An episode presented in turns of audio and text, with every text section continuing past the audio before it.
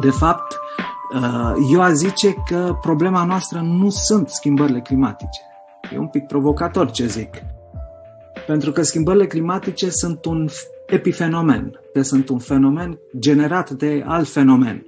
Ele sunt, așa ca să zic, o simptomă, nu boala. În doar șapte decenii, populația lumii s-a triplat, produsul intern brut global, mondial, a crescut de vreo 10 ori, consumul de energie a crescut de vreo 6 ori, consumul de apă la fel de vreo 4 ori, dacă nu greșesc. Practic, în, acum în secolul 21 ne prindem că acel, uh, acel proces pe care noi l-am numit dezvoltare, progres, se întoarce ca un bumerang și, practic, uh, ne vine sub formă de catastrofă.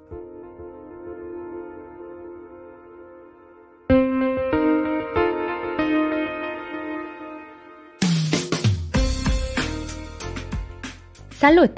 Ne bucurăm că ne asculți! Oare și tu simți că unele expresii nu sunt folosite corect în limbajul de zi de zi? Ce înseamnă de fapt supremația legii, independența justiției, ori chiar statul de drept? Rule of Law Rules este un podcast în care discutăm despre aceste subiecte și aceste simțăminte într-o notă informală cu oameni de la care avem ce învăța.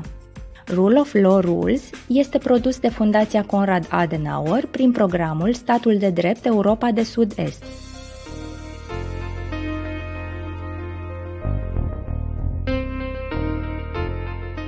Mulțumesc tare mult, Bogdan, că ți-ai făcut timp să ne întâlnim. Timp pentru cauze de genul ăsta încerc să-mi fac pe cât se poate, pentru că e nevoie.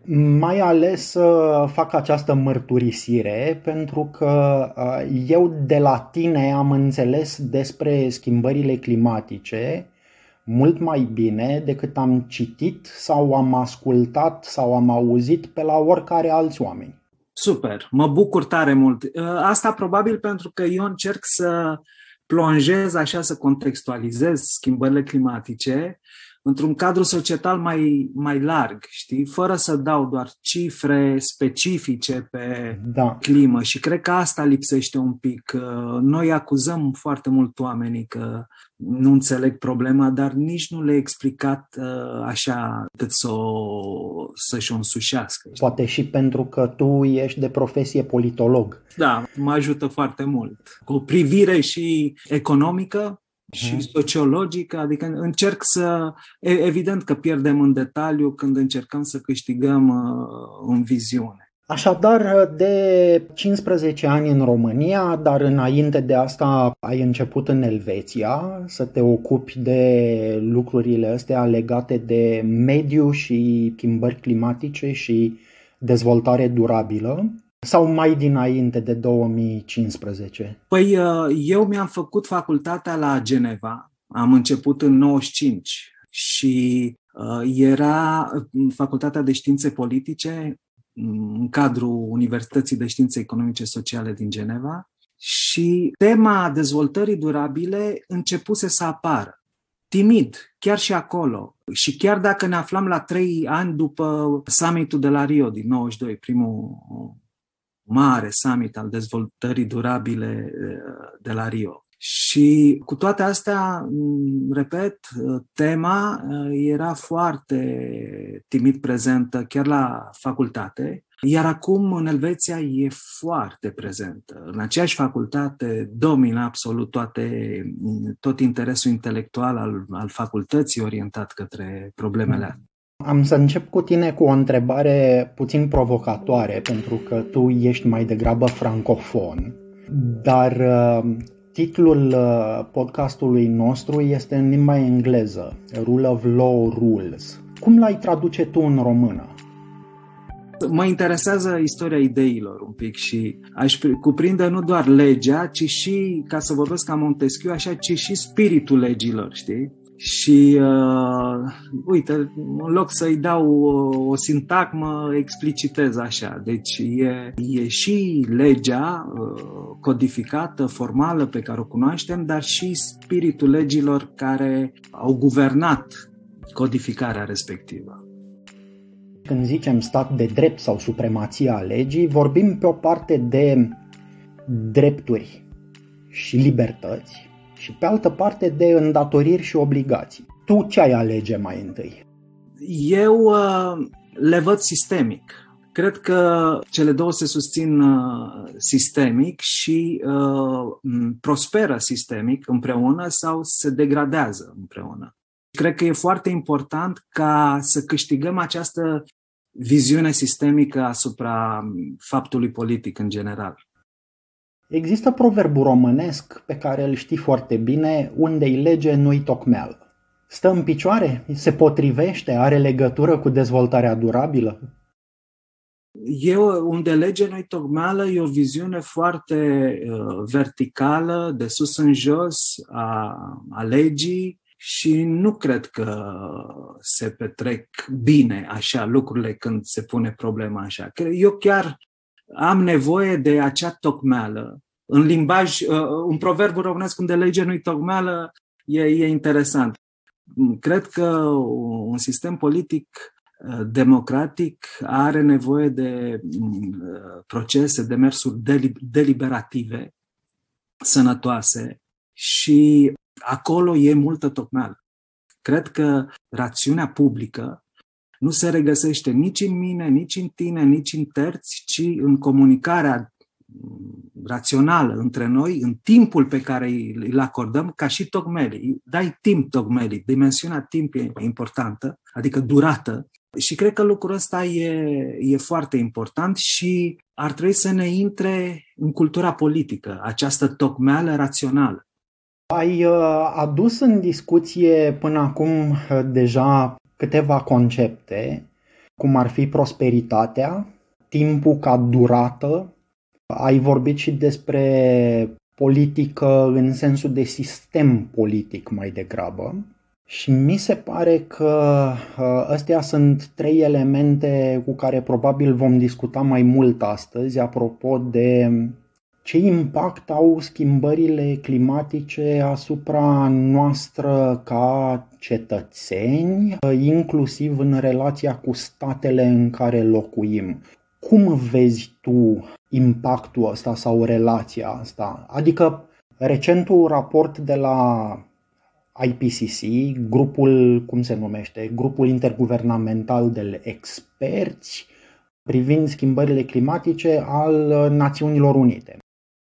Raportul e, ca să zic așa, terifiant, dar el conține mai degrabă niște recomandări pentru state, nu pentru cetățeni. Întrebarea e, Bogdan Joară, ce ar trebui să facem noi ca cetățeni ca să ne ajutăm statele să poată să ducă treaba asta până la capăt? Cred încă în uh, modul um, convențional așa de a înțelege acțiunea rațională. Adică întâi să știi și după aia să știi să faci. Cunoașterea trebuie să precede acțiunea.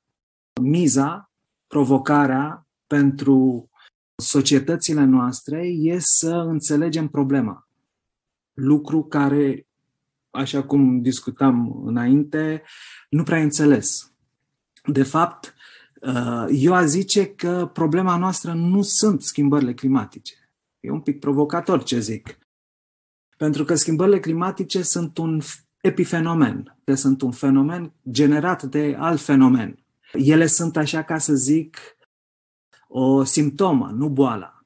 Un efect, nu cauza. Exact. Boala noastră, la nivel absolut sistemic, este ceea ce foarte mulți experți uh, numesc mare accelerare. Fenomenul esențial care generează nu doar schimbările climatice, ci și pierderea biodiversității, epuizarea resurselor, poluările și așa mai departe, este acest proces care a început acum uh, vreo șapte decenii, da? după, prin 1950, după cel de-al doilea război mondial, de atunci s-a declanșat o creștere absolut exponențială a tuturor trendurilor socioeconomice. În doar șapte decenii, populația lumii s-a triplat, produsul intern brut global, mondial, a crescut de vreo 10 ori, consumul de energie a crescut de vreo 6 ori, consumul de apă la fel de vreo 4 ori, dacă nu greșesc. Avem creștere exponențiale de asemenea la urbanizare, la infrastructuri, la ocuparea solurilor, la producția agricolă, la animale, la abatoare, la termocentrale, la baraje uriașe, la turism, la plastic, la toți indicatorii urcă spre stele. Prosperitate, Bogdan, nu? Exact. Părinții noștri au văzut doar aceste trenduri, aceste creșteri exponențiale în, în, în antroposferă, în zona umană. Și n-au văzut ce generează aceste creșteri asupra celorlalte sfere, biosfera, litosfera, hidrosfera, criosfera și așa mai departe. N-au înțeles uh, și nu pot fi acuzați de lucrul ăsta. În schimb, de câteva zeci de ani, mai bine zis, de la începutul anilor 90 mai serios, ne-am dat seama că trendurile astea socioeconomice au generat niște trenduri ecologice, practic ale sistemului Terra, care la rândul lor uh, au un indicator care urcă și ei spre stele conform uh, curbelor exponențiale. Și aici avem tot sistemul planetar, uh, avem emisiile de, de gaze cu efect de seră, dioxidul de carbon, protoxidul de azot, uh, metanul, uh, avem uh, acidificarea oceanelor, un fenomen mai puțin discutat pentru că e foarte subteran și mi se pare că e și departe. Trații litorali, defrișările, mai ales în zonele tropicale, uh, extinția biodiversității. Deci, practic, întreg sistemul Terra este sub o presiune fantastică a acestor indicatori care urcă și spre stele. Practic, în, acum în secolul 21 ne prindem că acel, uh, acel proces pe care noi l-am numit dezvoltare, progres, se întoarce ca un bumerang și, practic, uh, ne vine sub formă de catastrofă. Și acum chestiunea mare se pune. Ori pilotăm noi trendurile socioeconomice, pilotat e puțin spus, că ar trebui să, le meta, să ne metamorfozăm. Mă întrebai ce trebuie să facem. Trebuie să ne metamorfozăm cu toți ori le pilotăm noi acele trenduri socioeconomice, ori dacă nu ele, trendurile naturale, mai curând, legile fizicii, chimiei și așa mai departe, ne vor pilota ele pe noi. Problema care se pune de câteva decenii și în mod foarte clar este una existențială. ONU vorbește de o problemă pentru specie. Noi aici, vezi, câteodată avem tendința să intrăm în detalii, să vedem care e problema cu separarea puterilor în stat sau cu regimurile politice și nu știu ce. Chiar vroiam să te întreb despre asta. Exact, dar problema ea e mult mai mare decât atât, e la nivel de specie. E un filozof extraordinar, se numește Günther Anders, fostul bărbat al uh, lui Hannah Arendt. A construit conceptul de supraliminal, noi de obicei vorbim de subliminal, adică de lucrurile care nu le, pe care nu le percep că ți se strecoară sub nivelul de conștientizare, sub pragul de conștientizare.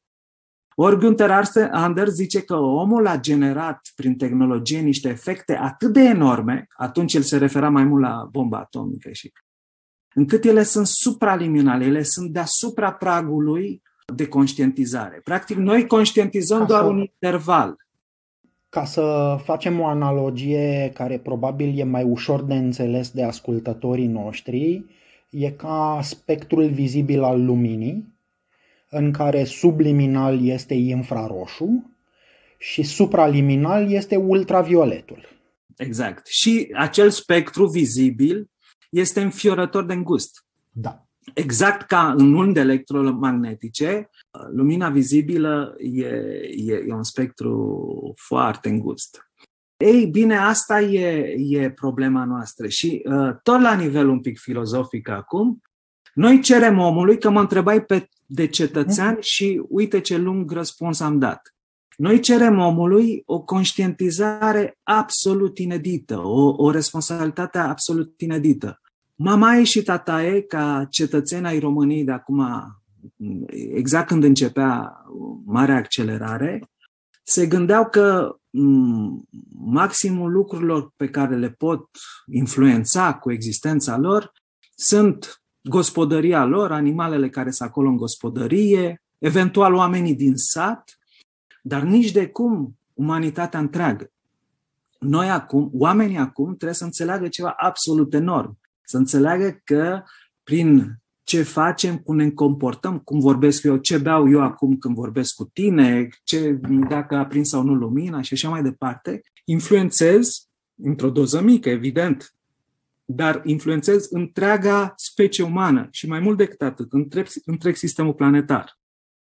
Pentru că de niște gesturi din astea foarte mici pot depinde, prin faptul că ele se acumulează de la enorm de mulți oameni, pot depinde și reciful de corali și incendiile din uh, Argentina și uh, faptul că luna iulie a fost acum cea mai fierbinte din ultimii 140 de ani. Exact. Modul meu de viață acum, aici, pe plan foarte local, determină, într-o oarecare măsură, uh, soarta planetei, sistemului Terra la un nivel foarte, foarte global. De, deci, uh, între local și global sunt legături foarte intime. La un nivel foarte sintetic, așa, noi cerem cetățeanului să facă un salt enorm la nivel epistemologic, să aibă un alt tip de cunoaștere asupra lumii și, pe urmă, să determine noua conștientizare a lui uh, o responsabilitate globală față de absolut mm. tot. Repet, responsabilitate, ai spus la un moment dat, mici gesturi. Ideea e că nu sunt uh, numai mici gesturi, pentru că, adică nu doar în calitate de consumator, știi, care mm, reduce aici și colo, frugal, așa, uh, modul în care consumă, ci și în calitate de cetățean nu doar în calitate de consumator, ci și de producător, nu în calitate doar de alegător, ci și de ales și așa mai departe. Adică existența întreagă, omul văzut ca un întreg, trebuie să se schimbe, să se metamorfozeze. Și aici dăm voie să te întreb, asumându-mi eu rolul ăsta de cetățean, nu neapărat turmentat, dar nedumerit, uneori inactiv în ce privește, da, ca să nu zic pasiv față de problematica asta, dezangajat. Ajută-mă să înțeleg dacă toate lucrurile astea au un impact asupra felului în care se desfășoară pe mai departe democrația, supremația legii, separația puterilor, independența justiției. Pentru că am văzut anul trecut că într-un caz de urgență pandemică, de sănătate publică, au apărut niște tendințe, hai să nu le zic dictatoriale, dar de concentrare a puterii mai degrabă înspre executiv, cu mai puțină transparență, cu mai puțină uh, dat socoteală alegătorilor, Întrebarea e, ni se poate întâmpla nouă ca cetățeni? Ni se poate întâmpla ceva similar în caz de urgență climatică? Ni se pot întâmpla o paletă foarte largă de scenarii, pentru că viitorul nu e determinat. Și uh, noi trebuie să ne obișnuim exact politicul în particular, dar noi în general, să, să gestionăm incertitudinea de altfel, paranteză mică aici, politicul în uh, echilibru puterilor în stat, executivul ia din ce în ce mai mare putere, tocmai pentru a gestiona rapid, a fi reactiv la situații de incertitudine.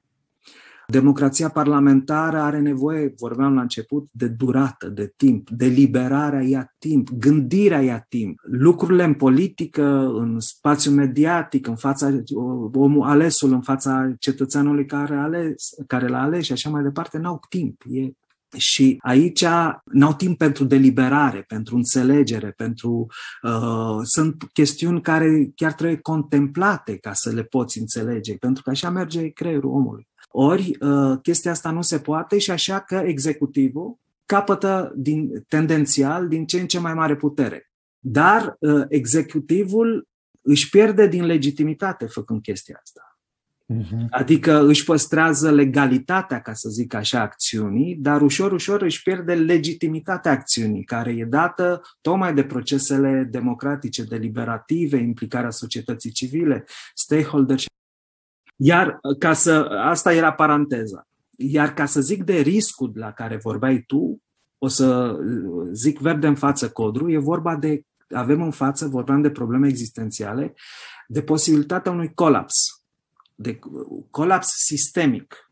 Iar colapsul sistemic. Chiar, chiar, mă, chiar mă bucur că ai adus vorba despre colaps, pentru că sunt uh, cercuri pe Facebook în care tu ai această alură de colapsolog. Uh, adică de uh, om care studiază scenariile colapsului dar în egală măsură, și aici te, te, te provoc să nu discuți una fără cealaltă, în egală măsură tu vorbești în uh, postările tale de social media despre buen vivir. Din punctul meu de vedere, se pupă foarte bine. Te rog, explică-ne. Colapsul, uite, o să dau un, uh, o definiție pe care sunt foarte multe definiții privind colapsul enorm de multe lucrări. În anumite țări chiar domină uh, sfera publică gândirea în termen de colaps și așa mai departe. În mod evident sunt foarte, foarte multe abordări, dar o definiție care îmi place și cred că are treabă cu, cu discuția noastră. E a lui Yves Cochet. Yves Cochet a fost uh, ministru mediului în Franța chiar de mai multe ori și în orice caz uh, un om cu multe responsabilități politice de-a lungul vremii.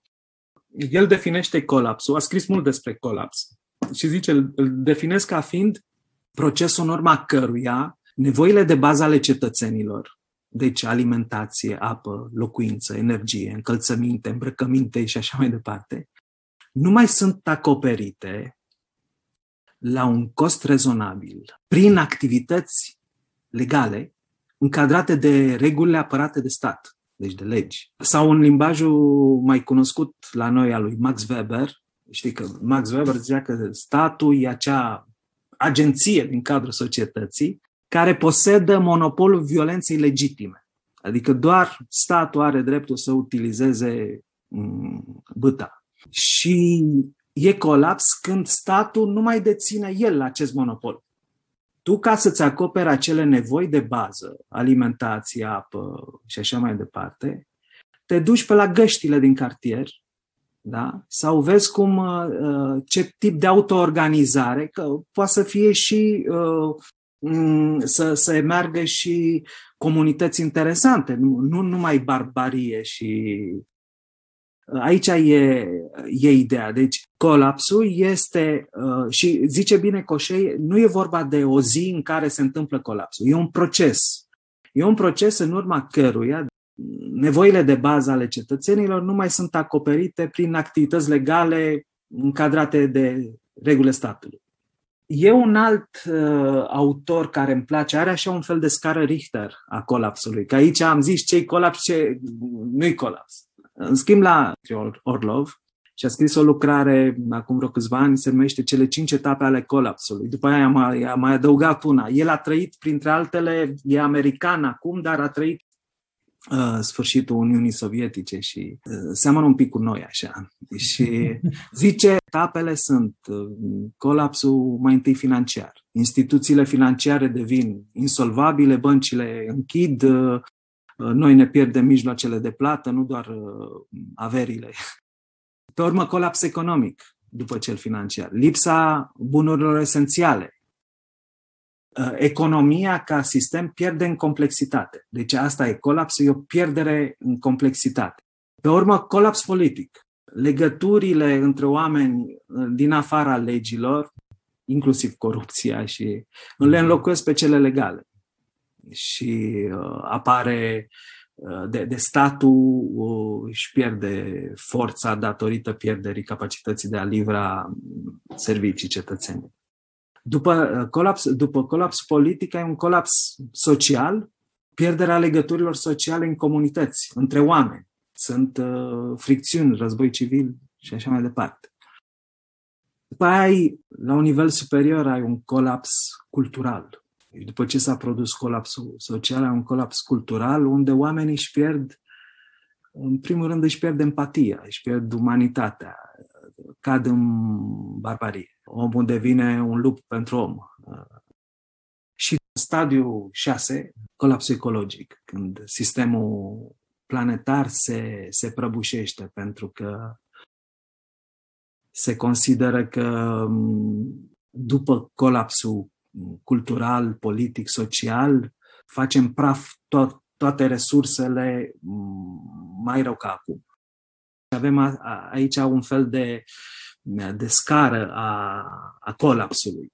Când uh, vorbim de viitor, uh, în momentul de față, nu putem să nu luăm în considerare perspectiva colapsului, pentru că trendurile actuale, exponențialele de care vorbeam la început, duc fizic, pur și simplu fizic, dacă nu s-au schimbat legile fizicii, chimii și așa mai departe, duc la colaps. Deci noi avem nevoie să metamorfozăm sistemul pentru a organiza marea cotitură, ca să zic așa, ca să nu dăm drept în colaps. Sau, dacă nu o fi colaps, o fi un declin istoric major s-ar putea ca regimul, ca sistemul nostru, sistemele noastre sociale să fie destul de reziliente și să reușească să poarte mm, toată această deteriorare uh, financiară, economică, politică, socială și să ne obișnuim uh, ușor, ușor să trăim într-o, într-o lume care uh, se degradează, e în declin. Cam astea două sunt perspectivele sistemului actual. Noi când vorbim de dezvoltarea durabilă, eu aș comunica politicienilor noștri să-și pună o problemă semiotică. Dezvoltarea durabilă are ca opus dezvoltarea non-durabilă. De aia trebuie să fim durabili, uh-huh. pentru că suntem non-durabili. Și non-durabil, prin definiție, înseamnă că ori dăm în colaps, ori dăm în declin. Deci, perspectiva asta a creșterii PIB uh, și așa mai departe, uh, de care vorbesc uh, politicienii noștri e, um, e sărac la nivel uh, de analiză. Întâmplarea face că am văzut, uh, revăzut de curând The Big Short, filmul făcut, cred că în 2015, despre criza financiară din 2008 și în momentul în care ai pronunțat tu primul stadiu al colapsului cel financiar și aducându-mi aminte din film cum el a mizat tocmai pe piața imobiliară, uh, mi s-au aprins niște beculețe. Posibil că nu a fost ăla primul semn, posibil că nu e nici ultimul semn, dar mi se pare interesant felul în care discuți despre evitarea declinului și aș pune chestia asta în, cumva în contrapondere, contrapunct, cu ideea de prosperitate despre care am discutat mai devreme. Oare e cazul să ne uităm la faptul că demografic societățile noastre sunt în declin și să acceptăm că nu e cazul să ne gândim la creștere economică pentru 25 de milioane de români peste 30 uh, de ani, ci doar pentru 15 milioane de români. Că atunci poate n-am mai avea creștere, am avea o descreștere, dar controlată, inteligentă și, cum spuneai tu mai devreme, rezilientă poate. Sau e mai ușor să dăm vina pe China că toată poluarea din China ne strică nouă orice plan și atunci mai bine nu mai facem nimic. Apropo de tocmeala cu care am început discuția noastră, tocmeala deliberativă trebuie să fie și la nivel geopolitic cu China, adică să nu descărcăm pe China sau să asumăm totul noi că, ca Don Quixote, ci să existe o uh, reflexie la nivel geopolitic. Deseori noi cei care venim din zona asta ecologistă și naturistă, refuzăm să gândim în termeni geopolitici. Că ni se pare că e pentru oameni răi. Geopolitica e mai ales realismul în geopolitică și nu se face. Ori trebuie să ne obișnuim că, cu ideea că trebuie să avem o reflexie la, la nivel uh, geopolitic și să uh, definim ceea ce ONU numește o responsabilitate comună, dar diferențiată. Diferențiată mm, pentru ca să fie justă la nivel istoric, În partea a doua îl provoc pe Bogdan Joară să ne explice totuși ce înseamnă buen vivir, iar el duce discuția către un nou posibil contract social, făcând totodată o critică destul de aspră în privința consumerismului, bunăstării, confortului individual fără limite. Ideea inițială de progres la noi s-a transformat într-o obsesie uh, a bunăstării înțeleasă ca posesiune, da? proprietăți și alte chestii, consum, chiar dacă e compulsiv și ne îmbolnăvește și așa mai departe, dar vrem consum, și confort, chiar dacă confortul ăla înseamnă o, o renunțare la mm, absolut, uh, chiar la etologia omului, știi, pur și simplu. Și am descoperit că acea formă de bunăstare ne degradează nu doar planeta, dar și viețile.